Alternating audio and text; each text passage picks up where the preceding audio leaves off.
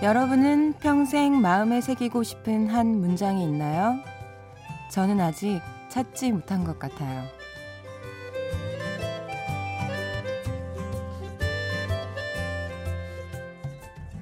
심야 라디오 DJ를 부탁해. 오늘 DJ를 부탁받은 저는 타투이스트 야미입니다.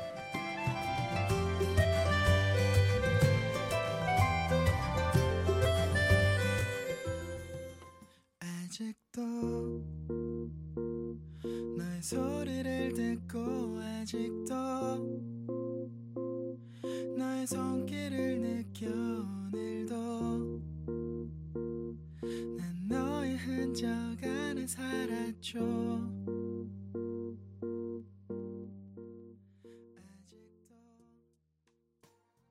네, 첫 번째 곡으로 넬의 기억을 걷는 시간을 듣고 오셨는데요. 이 노래는 정말 좋죠. 들을 때마다 항상 좋은 것 같아요. 이 노래는 뭐 예전이나 지금이나 앞으로도 쭉 저의 playlist에 저장될 노래 같은데요. 아마 넬의 노래 중에서도 가장 사랑을 많이 받은 곡이지 않을까 싶어요. 특히 가사가 참 마음에 드는데요. 저는 어렸을 때만 해도 가사보다는 멜로디 위주로 노래를 많이 들었었는데요. 그래서 그런지 어, 노래를 들으면서 눈물을 흘린다라는 거는 제가 이해할 수 없는 행동이었는데 어느 순간 제가 가사를 귀 기울여 듣기 시작한 다음부터는 아, 노래를 들으면서도 눈물을 흘릴 수 있구나라는 게 정말 충분히 공감이 되더라고요. 네, 아직 제 소개를 못 드렸죠? 여러분 혹시 문신 있으신가요? 오늘 DJ를 부탁받은 저는 타투이스트 야미입니다. 네, 혹시나 생소한 분들이 계실까봐 어, 설명을 드릴 텐데요. 타투이스트는 타투를 하는 사람이죠. 타투는 문신입니다. 예, 가끔씩 어, 타투나 문신이 다른 의미로 알고 있는 분들이 계셔서 어, 잠깐 설명을 드렸는데요. 이게 녹음 방송이니까 아마 방송이 나가는 오늘도 저는 누군가에게 평생 지워지지 않을 기억을 새겨주고 왔을 것 같은데요. 오늘 방송도 저한테는 작은 타투처럼 깊이 새겨질 것 같다는 기대감이 듭니다. 네, 어떤 분은 사실 타투한다고 하면 이질적인 눈빛으로 바라보시는 분들도 가끔 계신데요. 저는 제가 지금 하고 있는 일을 너무나 좋아하고 자랑스럽게 생각하고 있어요. 사실 전에는 제가 고등학교를 다녔는데요. 고졸이냐고요. 아, 그건 아니고 학생 말고 선생님이었습니다. 아, 고등학교 미술 기간제 선생님으로 일을 했었는데요. 뭐 어쨌건 교단을 포기하고 제가 지금 하는 일 타투를 선택했다는 것에 대해서 저는 어, 지금도 그렇고 앞으로도 후회할 일은 없을 것 같은데요. 요 며칠 전에는 우연찮게 10년 전 첫 제자와 연락이 닿았는데요. 타투를 하고 있다는 선생님이 너무 웃겼나 봐요. 뭐 SNS로 메시지도 많이 오고 하는데 아, 이 녀석 말고도 가끔씩 졸업한 제자들이 선생님 이건 얼마예요? 저 이거 하고 싶은데 이거 해도 되나요? 라고 어, 상담을 하기도 하는데 그럴 때는 정말 아, 기분이 뭐라고 표현을 해야 될지는 모르겠는데 난감할 때가 정말 많답니다. 그 녀석들도 이제 서른 줄을 바라보고 있는 나이가 되어가는 아이들도 있고 그리고 제가 마지막으로 학교를 나온 게 3년 전이니까 지금 그 친구들은 한창 대학생이겠네요. 아, 이번 들으실 곡은 어, 그렇게 처음 저에게 찾아왔던 윤진 이야기에 들려줄 노래인데요. 리드렌잼의 던입니다.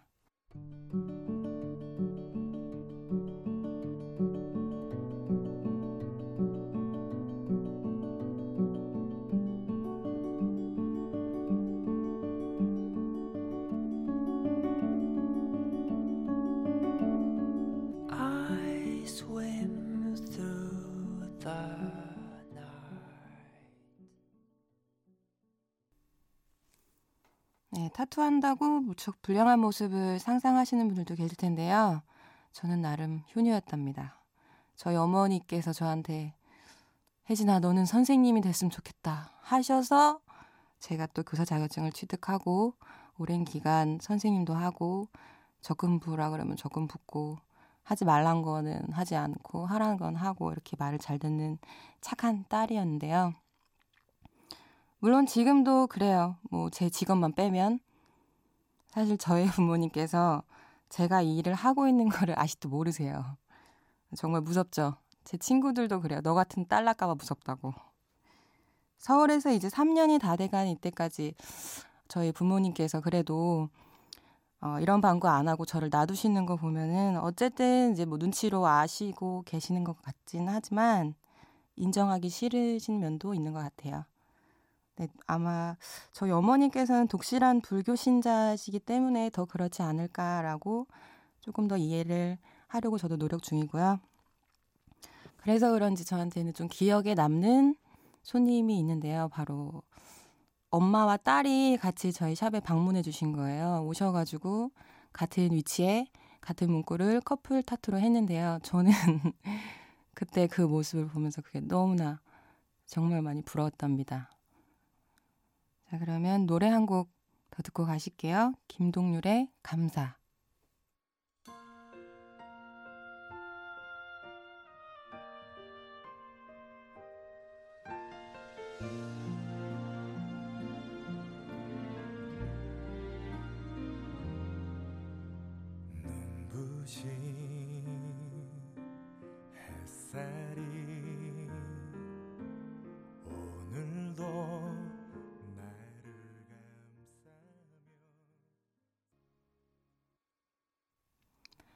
여러분은 지금 심야 라디오 DJ를 부탁해 듣고 계시고요.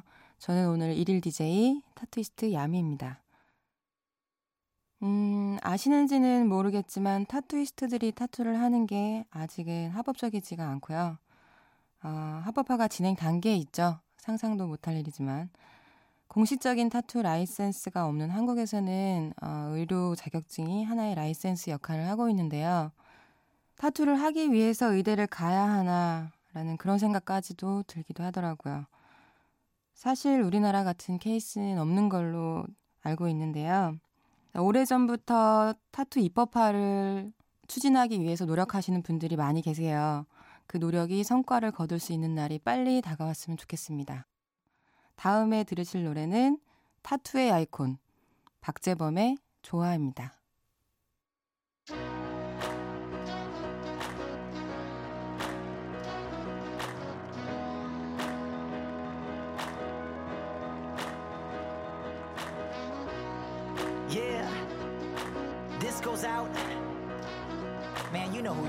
Go. Check it. Ooh, baby. 너무 좋아서 you're driving me crazy. 네. 네, 타투 문화에는 연예인들의 영향도 정말 많은데요. 특정 연예인을 콕 집어서 방문해 주시는 손님들이 있습니다. 가끔씩 뭐 나르샤 별 해주세요. 뭐 GD 레터링 해주세요. 뭐 한예슬 손목 세모 해 주세요. 이렇게 막연히 그렇게 어 팬심이나 좋아하는 연예인의 그런 악세사리 개념의 타투를 나도 똑같이 하고 싶어서 원하시는 분들이 있는데 혹여나 앞으로 타투를 생각하고 계신 분들이 있다면 타투는 지워지지 않습니다. 평생 남아있는 거기 때문에 한 번 더 생각하시고 조금은 신중하게 결정하시는 것을 추천드려요. 아, 타투한 연예인 중에서 제가 정말 좋아하는 연예인은 빅뱅의 지디인데요. 말이 필요 없는 뮤지션이라고 생각합니다. 요번에 새로운 앨범으로 돌아왔죠. 제 차 안에서 무한 리플레이 되고 있는 곡들 중에 하나인데요. 우선 한번 들어보실게요.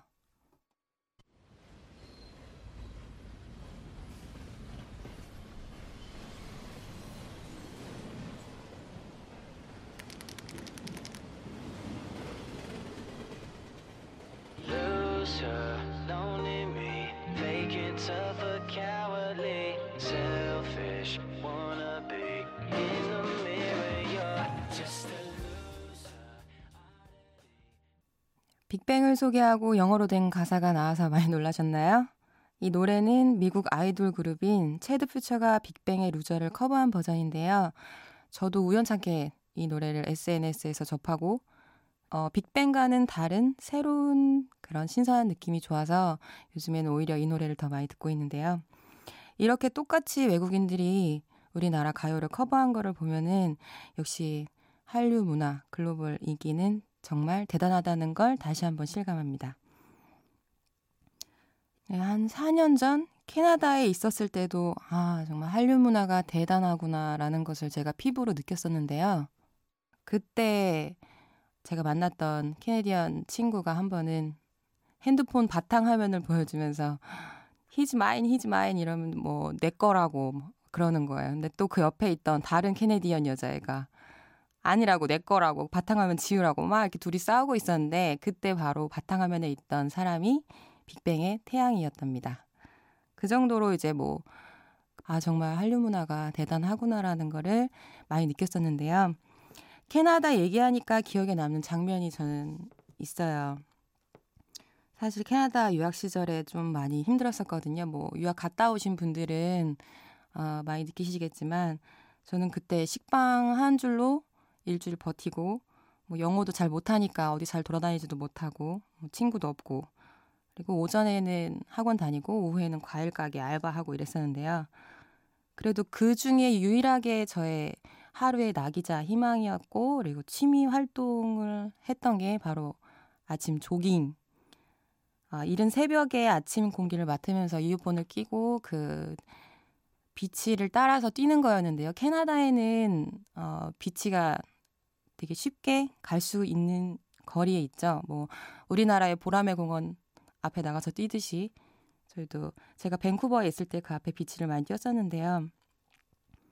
네, 그때만 해도 제가 스마트폰이 없던 시절이라서 전자사전에 어, 음악을 넣고 듣고 다녔는데 전자사전이 좀 많이 무겁고 커다랗고 하, 했지만 음악이 듣고 싶어서 그 커다란 거를 손에 쥐고 아침마다 열심히 뛰었는데 그래서 이 노래만 들으면 그 그때 그 상황, 그 거리와 뭐 그 햇살 그리고 주변에 같이 뛰던 사람들 마치 한 장의 사진처럼 항상 같은 이미지가 연상이 되는데요. 지금 들으면 아마도 그 장면이 또 자동 재생되겠죠? 포맨의 Baby Baby 들으실게요.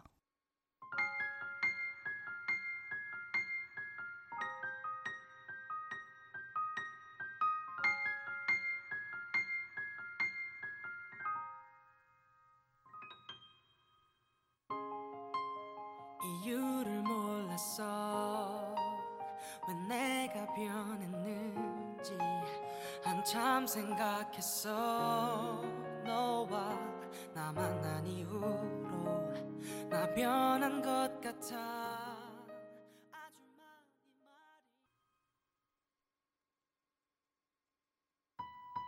All I know is you're beautiful. Will you sing for me? There's a song that's inside of my soul. It's the one that I've tried to write over and over again. I'm awake in the infinite cold. 네, 포맨의 베이비 베이비 이어서 맨디 무어의 온리 홉 들으셨습니다. 네, 이 곡도 역시 제가 조깅할 때 많이 듣던 곡인데요. 맨디 무어의 온리 홉은 영화 A Walk to Remember의 OST이기도 하죠.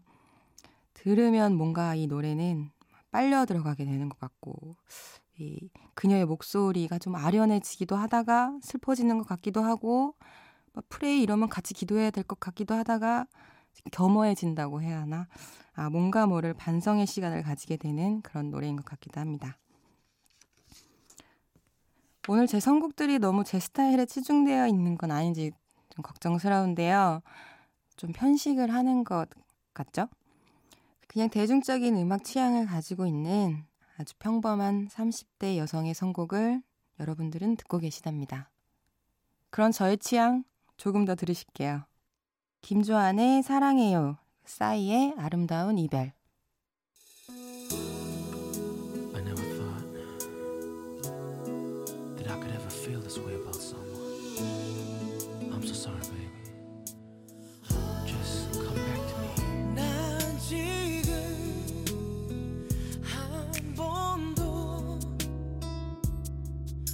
느껴본 적이 없는 걸 느끼죠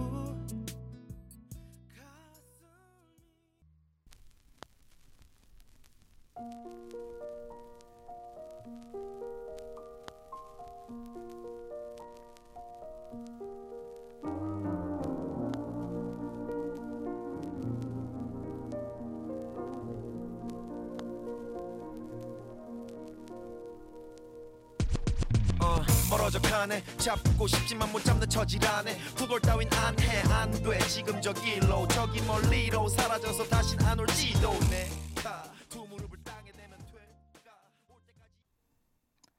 타투를 하면서 가장 많이 받게 되는 질문들이 있는데요. 바로 아픈가요? 얼만큼 아픈가요? 어디가 제일 아픈가요?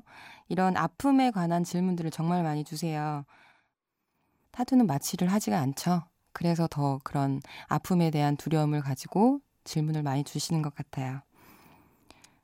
어, 그래서 솔직히 말씀드리면 가장 아프다라고 하는 부위는 제가 생각했을 때 팔꿈치?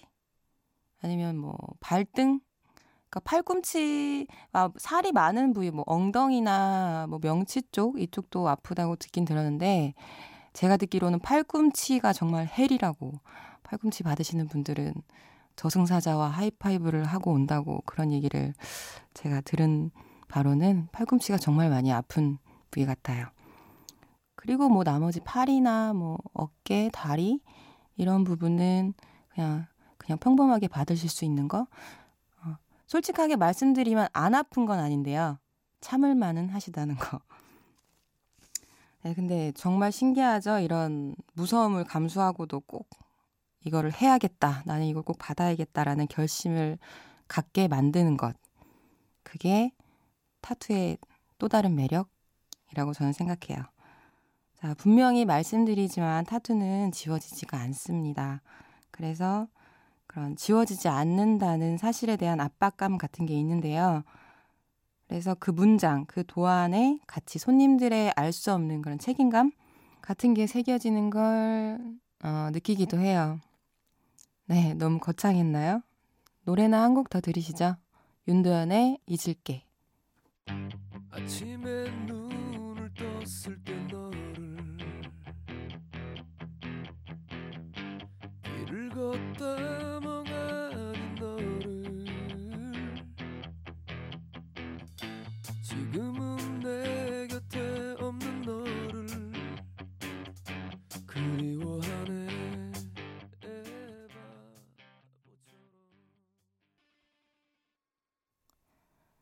윤도현의 잊을게 들으셨습니다. 윤도현은 제가 정말 좋아하는 가수인데요. 특히 그 윤도현의 목소리, 탁 트인 목소리와 약간 그 코맹맹이 소리가 나는 것 같기도 한 뭔가 매력적인 그만의 음색. 사실 저는 윤도현을 98년도에 처음 알게 됐는데요. 그때 제가 어, 만났던 사람, 그러니까 첫사랑이라고 하죠. 그 아이는 좀 어, 되게 구수한 강릉 사투리를 쓰고 키도 크고 얼굴도 하얗고 그리고 특히 제가 좋아하는 하늘 위로 세운 구렛나루가 돋보였던 친구였는데요. 윤도현 노래는 제가 그때 당시만 해도 좋아하는 노래 장르도 아니었고 그리고 뭐 들어보지도 못했던 가수였고 했는데 그 친구가 유난히 그 윤도현의 노래를 많이 좋아하고 많이 부르고 성대모사도 하고 그러면서 어느 순간 윤도현도 좋아지고 아 그래서 이제는 그 윤도현의 시원시원하고 깔끔한 목소리가 너무나 좋답니다. 뭐 윤도현 씨가 노래 말고 TV 프로그램에서 나레이션도 하죠. 하다못해 그 나레이션 하는 목소리까지도 너무 좋아하니까 윤도현 씨를 알게 해준 그 친구는 지금도 여전히 제 곁에 있는데요. 윤도현 씨를 보면 제 친구가 떠오르고 제 친구를 보면 윤도현 씨가 떠오르고 음, 여러분은 지금 심야 라디오 DJ를 부탁해를 듣고 계시고요. 저는 오늘 1일 DJ 이혜진입니다.